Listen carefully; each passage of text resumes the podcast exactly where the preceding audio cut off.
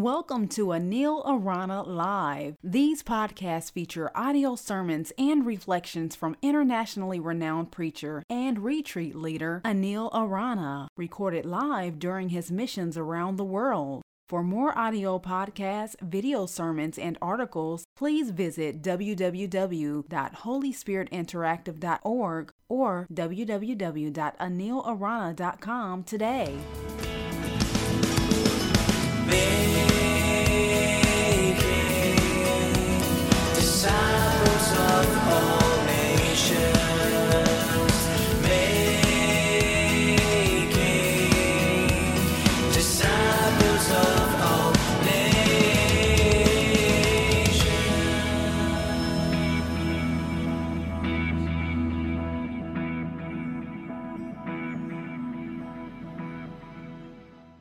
Today I'm going to teach you how to work miracles.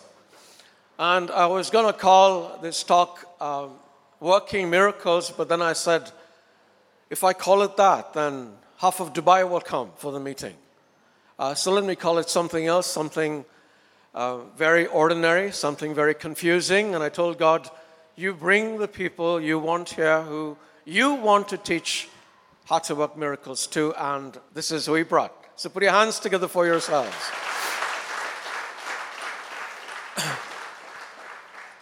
I just returned from uh, a wonderful mission to Africa day before yesterday.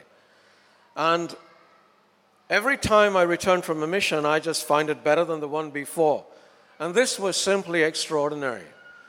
Because I saw God do things that I have never seen Him do before, and I have seen God do a lot of things before. There was an 18 year old girl, blind from birth, who started to see.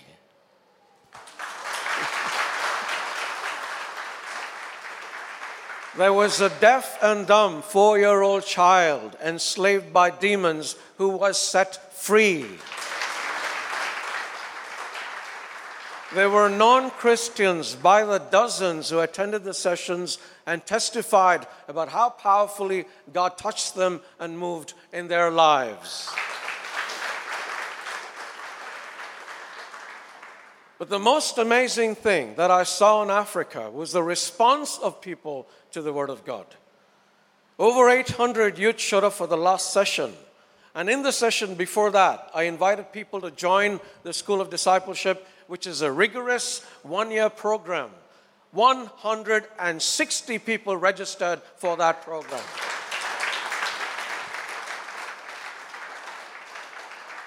Now, what is it that I told the people? Things that everybody knew already. I told them God loved them. I told them they needed to repent for their sins. I told them they needed to forgive others. And I told them that they had to surrender their lives into God's hands. Things that they had heard probably a hundred times before. But yet, yet, they changed. Yet, they feel inspired to give their lives in service of God. Why? I thought a lot about this, and I have been thinking a lot about this over the years. How is it that a simple program like this, very basic in its nature, can change hearts, change minds, change lives with the impact that it has? And I realized it is because what I do is simply present the gospel from a different angle. I simply let people look at things in a different way, and that is what makes all the difference. And if you want to work miracles here, the first step is to understand that there are two ways of looking at something, which is why I termed this talk alternatives. There is always an alternate way of looking at things, and we need to get into the habit of looking at things from a different perspective. To illustrate, let me tell you a story that I think most of you know. It's a story that we've spoken about several times over here. Brother Jamie did a full talk on this, calling it Short Men, Tall Trees. Yes? Do you remember that? It was the story of Zacchaeus. Now I'm going to very quickly tell you the story of Zacchaeus. He was this short tax collector who one day heard Jesus was in town. Because he couldn't see over the shoulders of taller men, he said, I will climb in a tree and I will wait for Jesus to come. To his great joy, Jesus comes, stands right in front of the tree, says, Shorty, come down, I want to come to your house. Zacchaeus takes Jesus to his house, and around him, all the neighbors, all the local townspeople say, Look at this man. He goes and eats in the house of a sinner. And then Zacchaeus stands. This is verse chapter 19 of Luke, verse 4 or verse 9. I'm not sure. Check it up. Anyway, Zacchaeus stood up and said to Jesus, From this moment, one half of everything I possess I give to the poor. And if I have cheated anyone of anything, I will give them four times as much. Then Jesus said, Salvation has come to the house of Zacchaeus. Now, it is universally accepted that Zacchaeus is a sinner in need of salvation, and Jesus' visit to his house brought that salvation. Do you all believe that? That Zacchaeus was a sinner? Raise your hands. If you don't believe Zacchaeus was a sinner, raise your hands. So, which is it? Let me ask you again. How many of you believe Zacchaeus was a sinner? Raise your hands. I got to watch this. How many of you don't believe Zacchaeus is a sinner? Raise your hands. No, there's something wrong here. You have to believe he's a sinner, or you have to believe he's not a sinner. Don't straddle the fence. One more time. How many of you believe Zacchaeus was a sinner? Raise your hands. He's not sure. His hand is kind of there, stuck. Should I raise my hand? Should I not raise my hand? Okay, put your hands down. I want to theorize, okay? I want to theorize that Zacchaeus was not a sinner, but first let us look at the reasons why we believe that Zacchaeus was a sinner. One, all tax collectors in that time were corrupt. They used to extort money from the people they collected taxes from. That is a universal truth. We find the Pharisees in this story saying these words Jesus has gone to the house of a tax collector, Jesus has gone to the house of a sinner. How can he do that? Jesus himself says salvation has come to the house of Zacchaeus. And before that, Zacchaeus says if he's cheated anybody, he's going to give four times as much as he's cheated them. Everything points or seems to point to the fact that Zacchaeus was a sinner. Now, I want you to consider a couple of things. When an author writes certain things, he, there's a certain pattern to his writing. And if you look in the book of Luke, chapter 5, Peter has an encounter with Christ. Do you know where? In the boat, where they catch a miraculous number of fish. What is Peter's reaction when he knows that he's face to face with God? He gets to his knees and weeps and says, Lord, stay away from me, I am a sinner. In chapter 7, we find Jesus in a Pharisee's house, and there a woman enters, a woman who is admittedly a sinner. She too drops to her knees, weeps, and says, Jesus, forgive me, I'm a sinner. But look at the body language of Zacchaeus in this story. He is not on his knees, he is not weeping, he's not saying, I'm a sinner, Lord, forgive me. He is standing straight. And he's saying to Jesus, I have decided to give half of what I have to the poor. And if, if, if I have stolen anything from anybody, cheated anyone of anything, then I'm willing to give four times as much. But the fact of the matter is, I'm standing in front of you, Lord, declaring that I have not done anything wrong. One story, how many times have you heard it said to you? How many versions of the story have you heard? Only one. And you tend to believe what people tell you. If a preacher stands here, if a priest stands here and he declares to you that Zacchaeus is a sinner, we believe it. Now, I'm not saying that version is not true. What I'm saying to you is be prepared to consider another version of the story that makes as much sense as the first one. Why did the Pharisee call him a sinner? Because Pharisees were self righteous bigots of their time, and they didn't like tax collectors at all. Now, I want you to consider this to complete the analysis. How many times have you gone for a retreat and you find people coming forth for testimonies? What are most of the testimonies? Oh, I used to be a drunkard. I used to be a womanizer. I used to be a drug addict. I used to be this horrible character till Jesus one day touched my life and changed it. But what about the people who have not done these things? What about the people who have lived a good life? What about the people who have never drunk too much or abused drugs or chased after women or after men? What is their testimony? And what happens when two such people, people around them point a finger and said, he's a wicked man or he's a wicked person? What witness do they have? The witness is this just as in the case of Zacchaeus, Jesus might stand next to you one day and declare to everybody around, This man is a good man. Are you listening to me? What I'm trying to do over here is to make you think because I don't want you to believe everything people tell you.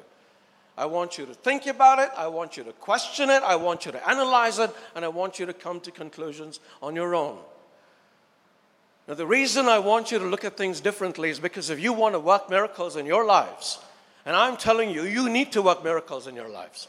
You need to work miracles in the lives of others because you're not meant to be ordinary people. You're meant to be extraordinary people doing extraordinary things. And you cannot do that unless you look at things differently, unless you look at God differently. Now, I want to show you something. I want to tell you how most of you believe that God is crazy. You might not admit it, but you will. In a few minutes, every one of you will admit that God is totally mad. Consider Abraham, Genesis chapter 12, 75 year old guy. One day God goes to him, says, Leave this country, leave everybody at home, and go. I will tell you where you need to go. I want you for a minute to be Abraham, brother.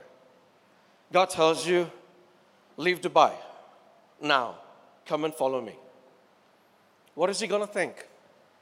Are you crazy? And not only him, every single one of you sitting over here. Are you crazy, God? Leave everything and come. Come where? Then he goes to his wife. Are you married? Where's your wife? That's your wife? He comes to you and says, Pack your bags, darling, we're leaving. And you say, Where to? And he says, I don't know. What are you going to think about him? Crazy. Say it loudly.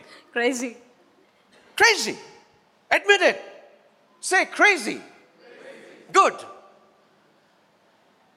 Then Abraham gets a little older. 99 years old to be exact, and God comes again and says, You're going to have a kid. Okay, we'll stick. Since he's Abraham, let's stick with him, all right? Sorry, but uh, you should have sat there. I bet he's thinking, Why did I come in the front? You came in the front because you're going to be a TV star. Wave to the camera. Okay. God says, You're going to become a father of nations. You're 99 years old. Nothing's working. What do you say? what, what do you say? You're crazy. Say it. You're crazy. Yeah. He goes to his wife and says, God says you're going to have a baby. She's about 99 too, right? I don't know about him, but I'm pretty sure stuff is not working in her either. What are you going to say to him? Is it double crazy? Double crazy. then finally he has a son. Miracle of miracles, right? Now he's way past 100. The kid is somewhere in his teens. God comes to him and says, You know that son I gave you? I want you to go and sacrifice him. You're crazy. He goes to his wife and says, God said we must sacrifice Isaac. You know, we waited for him all these years. We finally got him. And God is saying, now we got to go and sacrifice him. Totally crazy. Totally crazy. From crazy to double crazy to totally crazy. Are you with me? I can give you n number of stories, and I'm going to give you stories. I'm going to give you stories you know so that I don't have to tell you the stories. Moses, he's a shepherd. One day he sees God in a burning bush, and God comes to him. God calls him, and he says, I need you. I need someone to be Moses. You be Moses. You look like Moses. You got Moses in you. All right? Moses, I need you to go to the most powerful man in the world, okay? Where you're wanted for murder. And I want you to tell this man who rules this powerful nation to let your people go. Crazy. I agree. Do you agree? Be honest. Then Jonah. Okay, Jonah. Jonah is this, um, I don't know, weird character in the Bible. I have, I have a lot of pro- problem understanding him sometimes. God calls him. Uh, will you be Jonah? You. Okay, good. Good. He goes to Jonah and says, I need you to go to the Ninevites and tell them to repent. Now, the Ninevites are crazy people who hate Jews, and they've been known to boil Jews alive. Okay? So, Jonah, your name is Joseph, very close. I need you to go to Nineveh and tell them to repent for their sins, knowing they might boil you alive, sight unseen. No, that's wrong. The moment they see you, Are you crazy? do you get the picture?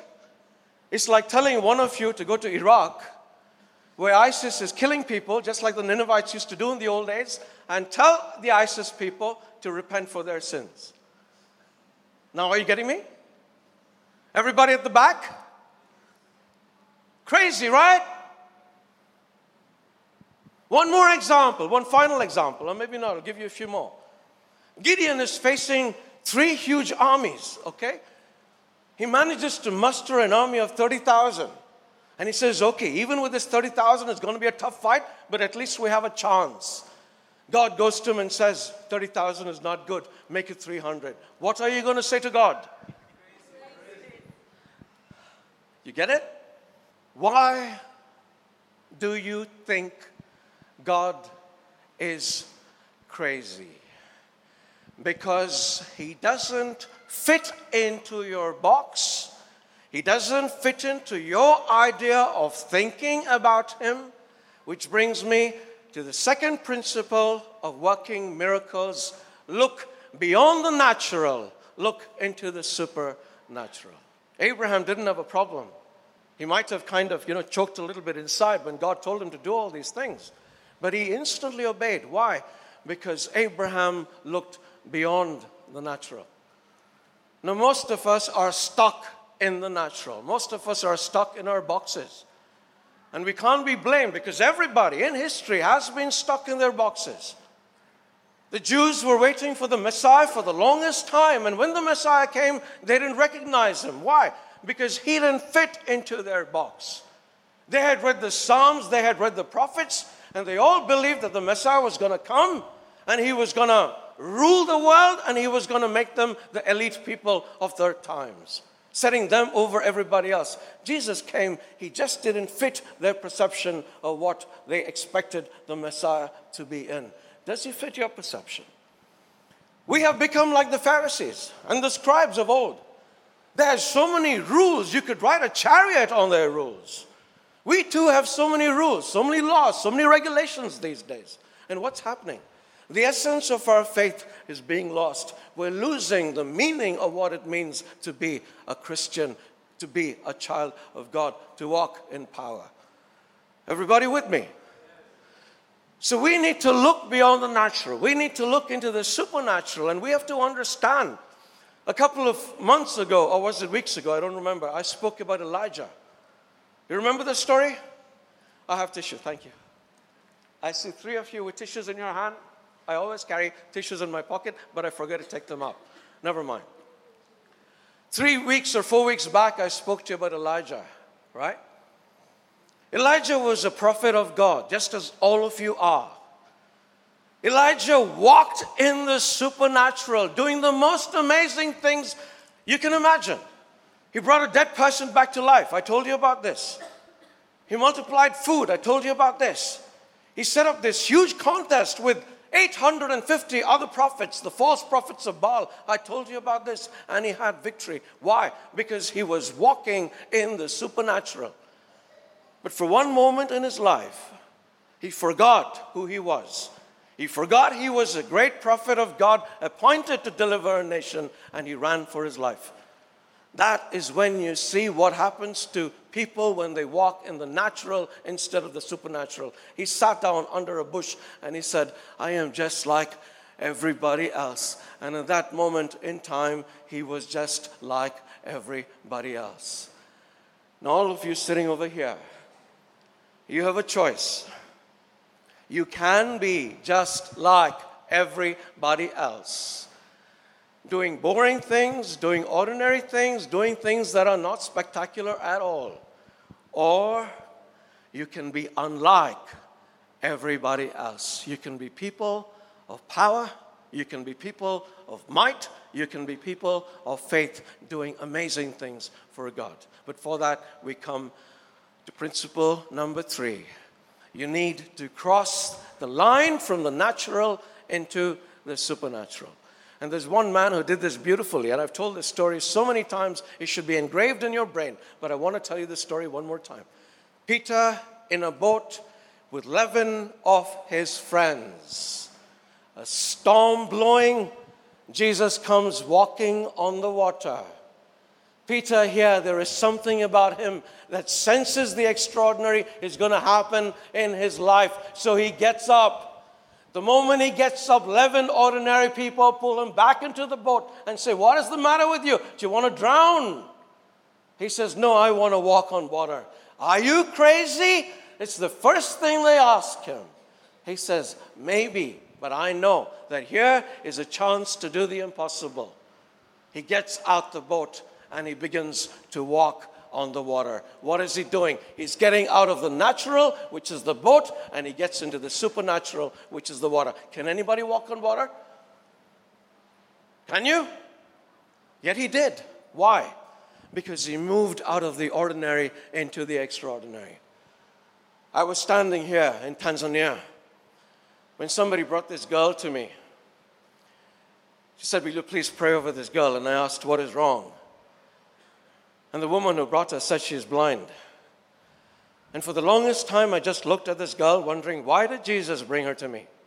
Surely he doesn't believe that I can do anything to heal her. But then I remembered all the things that he had taught me over the years. He told me how we no longer work in the natural, but in the supernatural. So I put my hands on her eyes, just as I imagined Jesus did. Both my hands. And I just prayed. I said, Jesus, I believe in your word.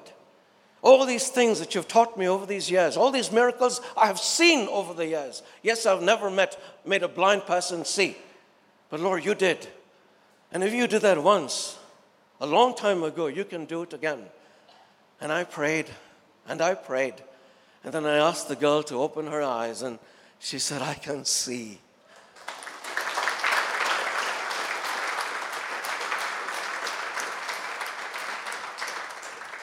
And I thought we can do this all the time. And I also thought, not only I, every one of us can do the same.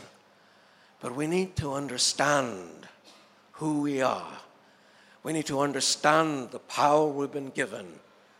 We need to understand that the Word of God is true, which brings me to principle number four understand your identity. Do you know who you are? When I'm preaching to the youth, I normally tell them about superheroes. And I talk about how popular superheroes are with everybody, not only kids, teenagers, youngsters, young adults, old people. They all like superheroes.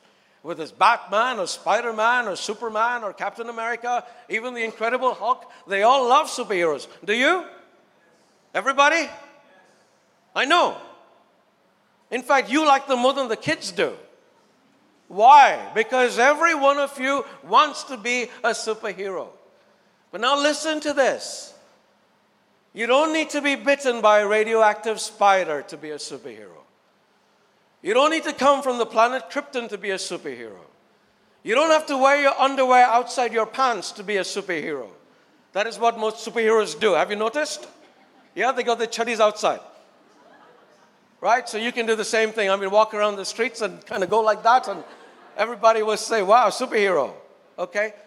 I tell them, as I'm telling you, you are a superhero by virtue of who you are. And then I say, you know, sometimes people ask me who I am. Do they ever ask you who you are? They come to you and say, Who do you think you are? Do they do that? They used to do that when I was small. They sometimes still do that now. And you know what? I tell them who I am. I tell them I am a son of God, the most powerful being in creation. I tell them I'm a brother to Jesus Christ, Savior and Redeemer of the world. I tell them I'm a body to the Holy Spirit. My body is a temple to the Holy Spirit. I say, go and beat that. I've shared this with you before. But as I was talking to them, as I'm talking to you now, I wonder how many of you really believe this? Because if you did, who are you truly? Paul, in his letter to the Romans, writes the Spirit Himself testifies with our spirit that we're children of God. Now, if we're children of God, we are heirs of God and co heirs with Christ. What does that make us? On an equal footing with Jesus?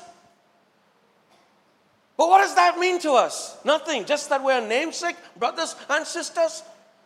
Just that we're namesake children of God? I want you to think about this for a minute. Because if you are children of God, why aren't you walking like children of God? If you are brothers of Christ, why aren't you acting like brothers of Christ? If you're sisters of Christ, why aren't you acting like sisters of Christ? Are you listening to me? This is your identity. I believe that, and which is why all these extraordinary things are happening wherever I go. But I'm not a person to keep these things to myself. I want to share them with you. And I believe you can do the same things, and I need you to do the same things. And why do I need you to do these same things? Every demographic study, whatever I'm teaching you today, stuff I've taught you uh, a hundred times before in several ways. Every demographic study being taken in the world today shows that in less than 25 years, Christians will be a minority in just about every nation on this planet. You know what is happening in Syria? You know what is happening in Iraq? People are walking into houses and blowing people up simply because they don't believe. Now, what happens if in 25 years every nation does become, Christians do become a minority? How long before someone walks into your house, points a gun, and says, Give up your faith or else, and shoots you just like that? And it is going to happen. Unless, unless, unless the children of God who are sitting here rise. And you know why people are getting stirred up right across the world? In Africa, 160 people coming for the school. In Australia, 220 people coming for the school. Over here, we already got 180 registrants. Why? Because God is saying, if you move out of the natural into the supernatural in 25 years, every man, woman, and child on this planet will be Christian.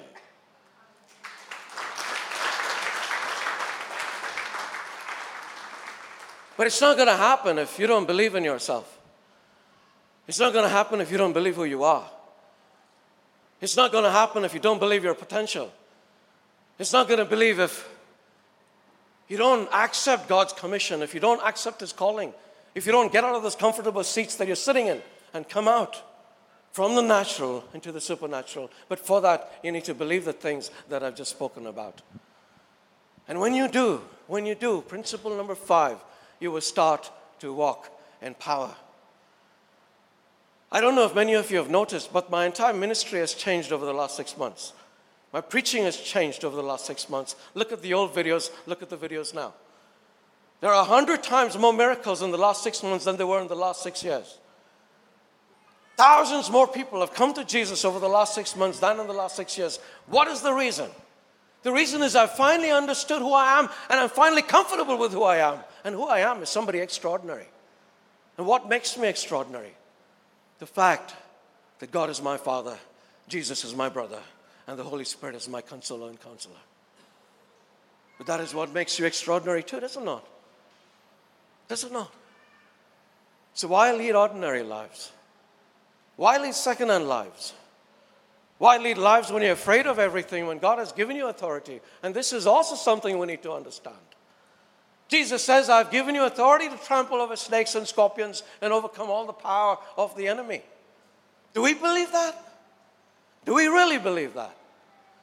Paul, in his second letter to the Corinthians, 2 Corinthians 10, verses 3 and 4 says, We live in this world, but we do not wage war as the world does. The weapons we have are not merely human, but have divine power to break strongholds. What stronghold is there in the world that cannot be broken? Tell me. With the weapon that we have, and the weapon we have is the Word of God, the question is is the Word of God something real to you, or is it something you just pretend is real? I know so many of us recite Psalm 91. We recite it like a mantra. It's not going to work. All the prayers we make, just over and over and over and again, they're not going to work unless there is faith accompanying it. Unless you believe that God is saying these words to you, giving you the power to do it. Every single thing I said today is backed by scripture. Jesus says, and I've said this to a million times if anyone has faith in me, he will do what I have been doing. Indeed, he will do even greater things because I'm going to the Father. I'm going to sit there at the right hand of the Father and I'm going to hear the prayers my children make with faith. What kind of faith? What kind of faith? I will never forget this scene, another scene in the water.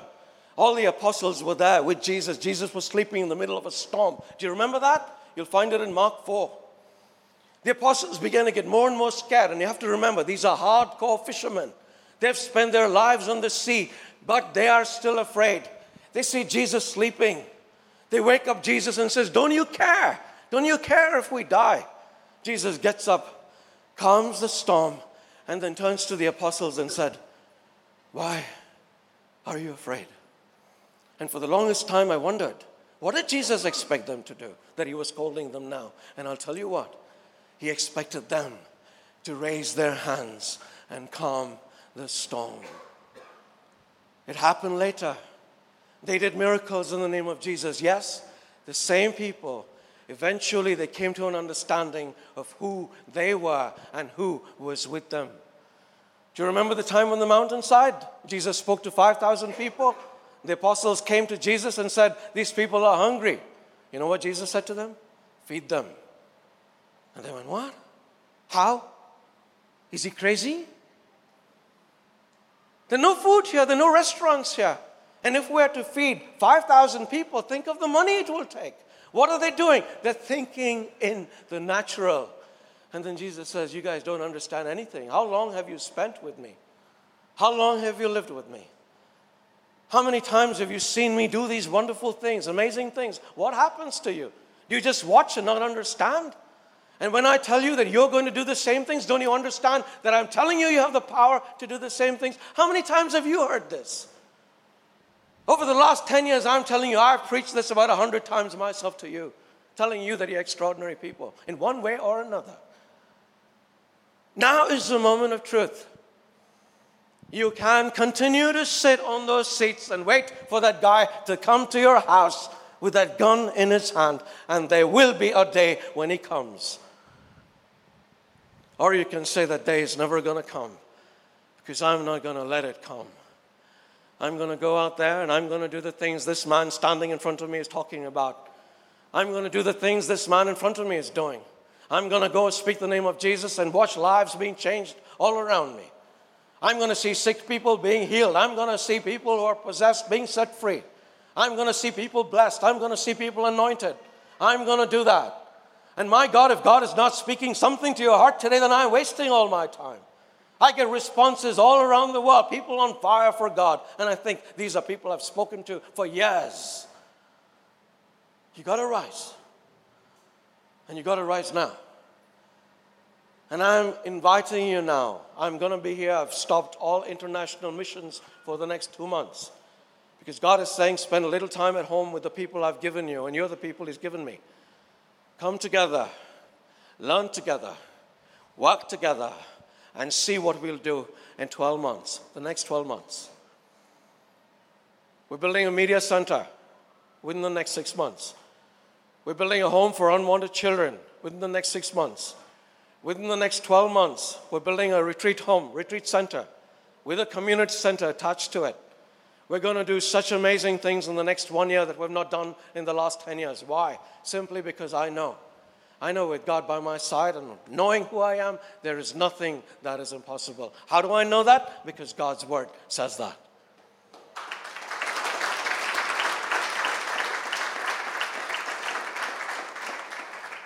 So, seriously, be inspired. Be inspired. If I boast, I boast in the Lord, just like Paul. But the reason I boast is for a reason. I don't boast to tell you to look at me. I tell you to look at me only in order that I want you to look at yourselves and understand 12 years ago, I was a guy in the world with nothing going for me. In 12 years, God can turn that into this with someone to help you. And that was without anyone to help me for most of the time. with someone to help you, it can take you 12 months. Give these next 12 months to God through this ministry. Come forward. If we need more schools, by God, I will create as many schools as necessary. But every one of us, every one of us can and will become an evangelist if they just have the heart to. But I don't want ordinary people. I want people who truly believe in what they profess to believe in. And I want people who truly believe that their God is awesome and nothing is impossible for him. Nothing at all. Do you believe? How many of you want to say yes? This is my recruitment day. Everyone who wants to join me in this great war, it's the last war. You're the last apostles of the last age. I'm going to take you at your word. Don't stand up just because it feels good to stand up. Stand up because you really want to put your heart, mind, and soul into recapturing this world for God because this world belongs to Him and by definition it belongs to us. So we're going to get back what belongs to us. Yes? Good. Father God, I want to thank you for this day. I want to thank you for this evening. It's a short talk, but you said to your people whatever you needed to say to them, Lord. I believe that you're going to use every single person here mightily, beyond belief. You're going to grow them, you're going to nurture them, you're going to nourish them, you're going to set them on fire. You're going to set them on a fire so bright the darkness is going to flee before them, Lord. Before us, Lord. And I believe that it won't be long. It won't be long before, like your word says, every knee will bow and every tongue confess that you are Lord. It is wonderful to have you as a Lord. For one reason, because you love us so much. For another reason, because you forgive us. For a third reason, because you care about us and our problems. For how long have we lived ordinary lives? For how long have we lived troubled lives? Focusing on the natural, focusing on day to day things that do nothing, Lord, but cause distress, cause worry, cause anxiety. When we can focus on the things of your kingdom, things that are beautiful, things that are wonderful, things that make us feel good about ourselves and good about this life that we lead here on earth. Father God, truly thank you for what you've done here today. And I pray that the fire of lit not burn out and never more. I pray that the people have stood up over here have stood up for the rest of their lives. Because, like you say in your word, he who stands firm to the end will be saved. Alone, it is not possible to do that, Lord. But together, 100, 200, 300 people in each city, right across the world, what amazing things we can do. And this faith, Lord, that the entire world believes is dying, is going to rise brighter than ever before. I know it, Lord, because you've said it. Like you told Abraham you were going to make him a father of nations. You have told me that you're going to restore this entire universe, Lord, to what it once was. And like Abraham, I believe you. Like you told Abraham that you will do amazing things through him, you have told me the same thing, and I believe you, Lord.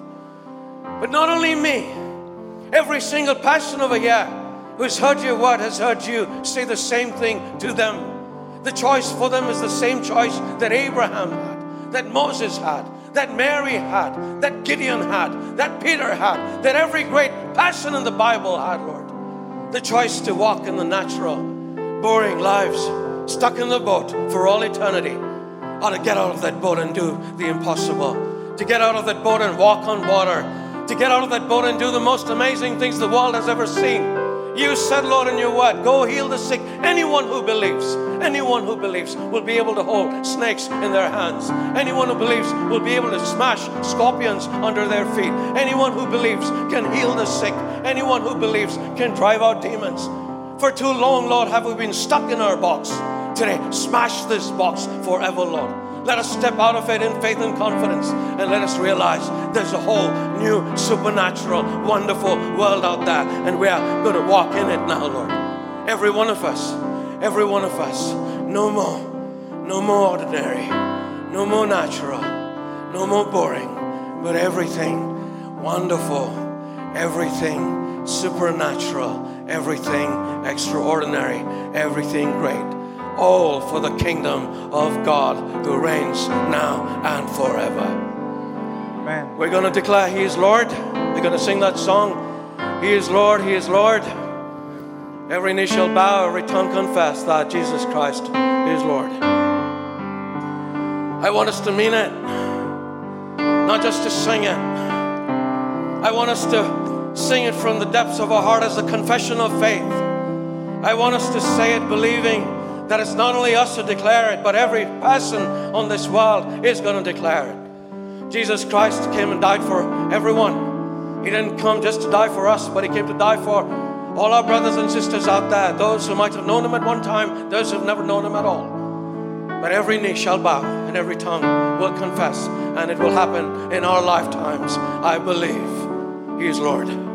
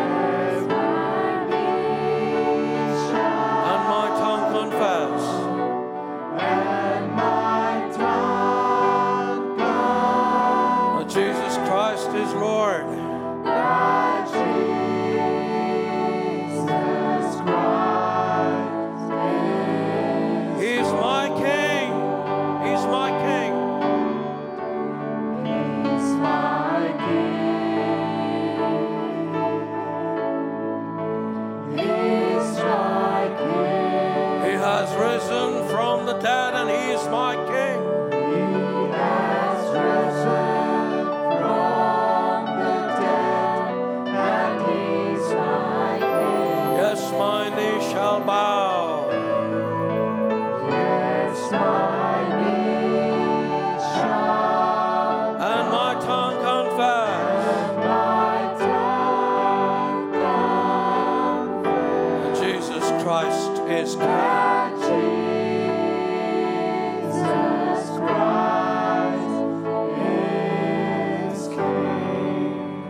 Our hands to the heavens.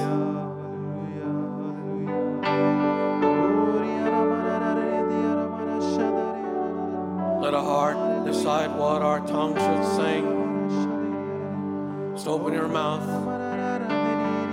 You want to pray in English? You pray in English. You want to pray in Hindi? You want to pray in Arabic and African?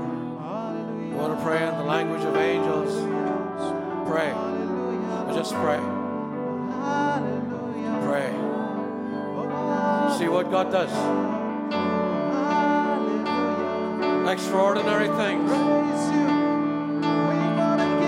As He has promised time and time again. Those who believe.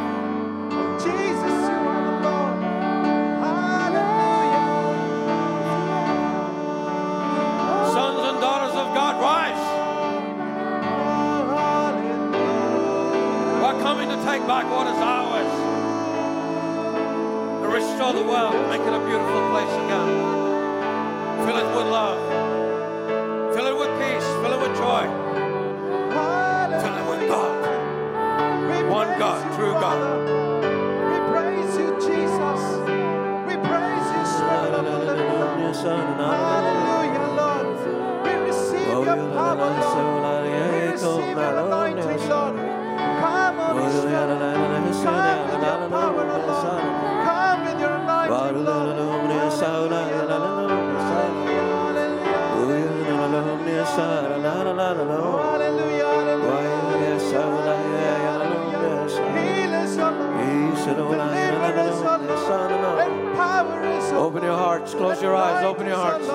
Close your eyes. Trust God. Power, O Lord. Hallelujah. Come with your fire, O Lord. Come with your might, O Lord. Jesus, Jesus. Come, Lord Jesus. We praise you, Lord. Hallelujah. Close your eyes. Don't be afraid. Don't be afraid. Close your eyes. Hallelujah. Jesus, we need you, Lord. We want you, Lord.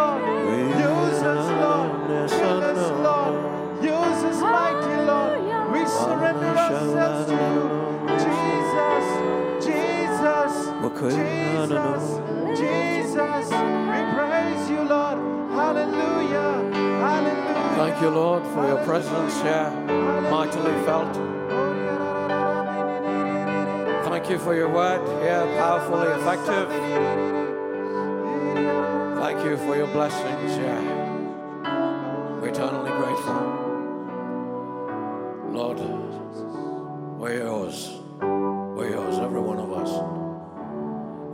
To sit back anymore. We're all rising as one family, united in you. Across countries, across cultures, across denominations, one family, your family, is coming, Lord,